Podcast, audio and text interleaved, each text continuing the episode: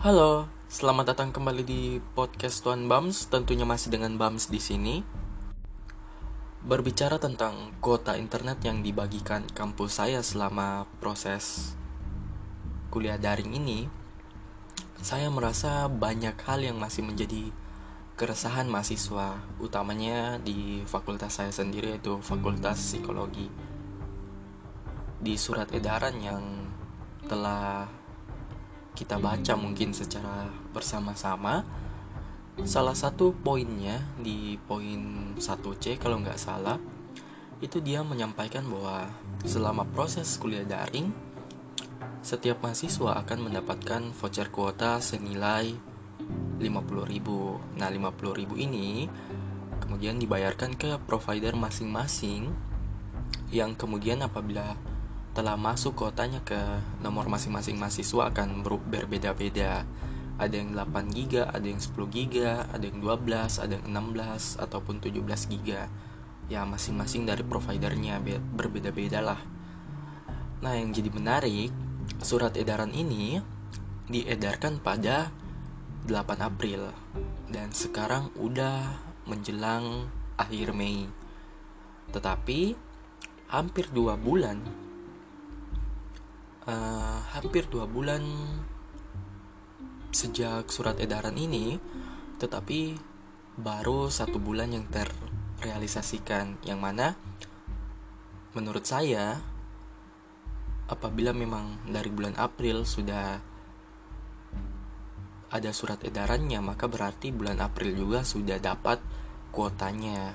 Nah, sedangkan kuota ini kalau nggak salah terbagikan ke mahasiswanya utamanya mahasiswa psikologi itu kalau nggak salah pada awal Mei tepatnya 8 Mei ataupun satu bulan setelah surat edaran ini beredar. Yang jadi pertanyaan saya apakah voucher kota yang saya dapatkan saat ini adalah bagian dari voucher kota April ataupun Mei?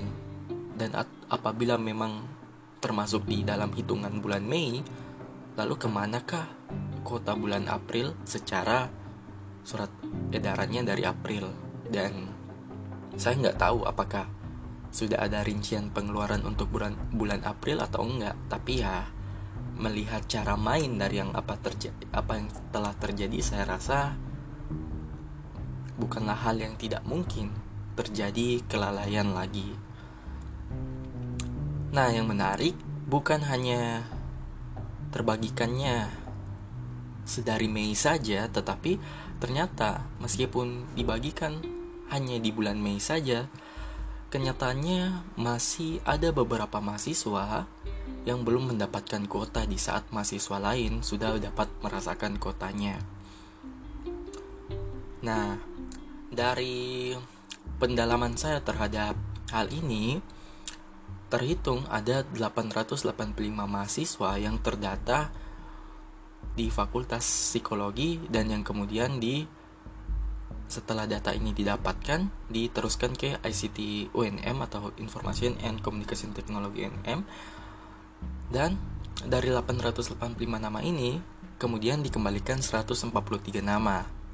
143 nama ini dikembalikan karena kuotanya tidak dapat diberikan bukan tidak dapat diberikan serta-merta tetapi karena ada beberapa permasalahan seperti kesalahan menuliskan provider, kesalahan memasukkan nomor ataupun kartu yang ia berikan sebenarnya udah expire ataupun dalam masa tenggang dan juga karena mungkin karena kartunya udah nggak punya pulsa sama sekali. Nah yang jadi menarik ternyata 885 orang yang telah terdata di awal sebenarnya belum secara keseluruhan. Dari pendalaman yang saya lakukan juga, terdapat ada mahasiswa yang bahkan baru mengetahui bahwa ada list-list terkait hal ini ataupun pendataan kota ini saat sudah tidak bisa melis kembali ataupun saat dia mengetahui Google Form yang disebar untuk pengisian data ini sudah ditutup. Nah, Tak sampai di situ saja, 143 nama ini kemudian saya memilih orang secara random dan saya mendapati beberapa nama yang sebenarnya namanya termasuk sebagai data orang yang belum terima tetapi saat saya tanyai mereka sekitar lima orang atau enam orang itu ternyata mereka sudah mendapatkan kuota yang katanya belum mereka terima sesuai dengan data yang saya dapatkan dari 143 nama ini entah ini karena kesalahan input ataupun karena memang kelalaian lagi, human error lagi. Nah,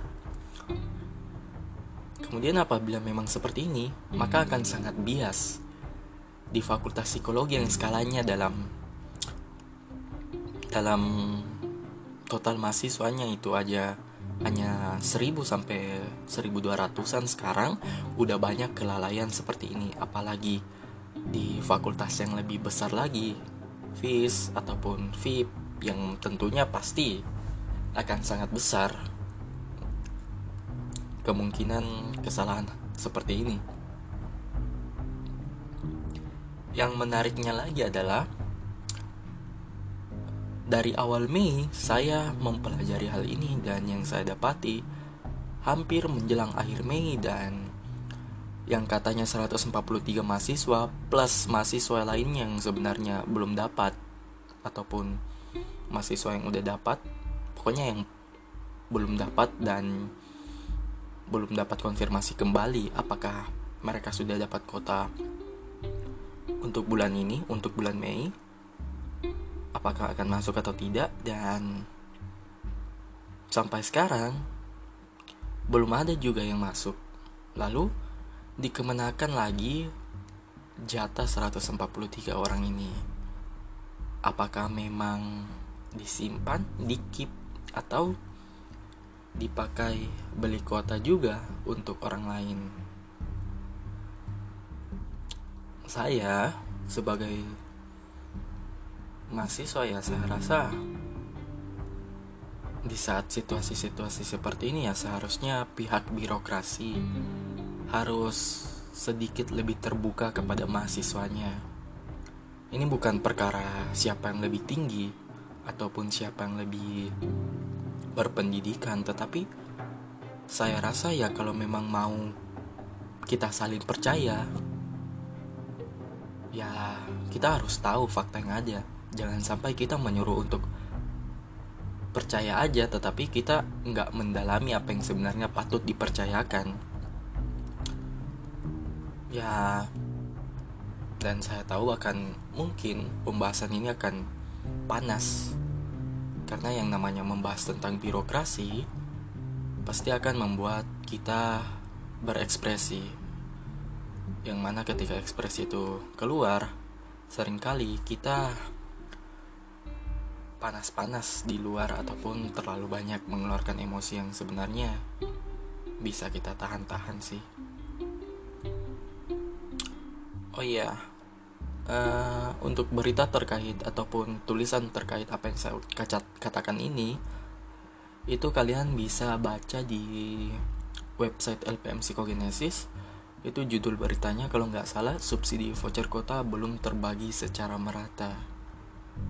Nah, kalau kalian mau cari-cari info juga terkhusus Fakultas Psikologi dan UNM ataupun masyarakat umum secara luas ya bisa di sana. Mungkin itu aja untuk podcast kali ini.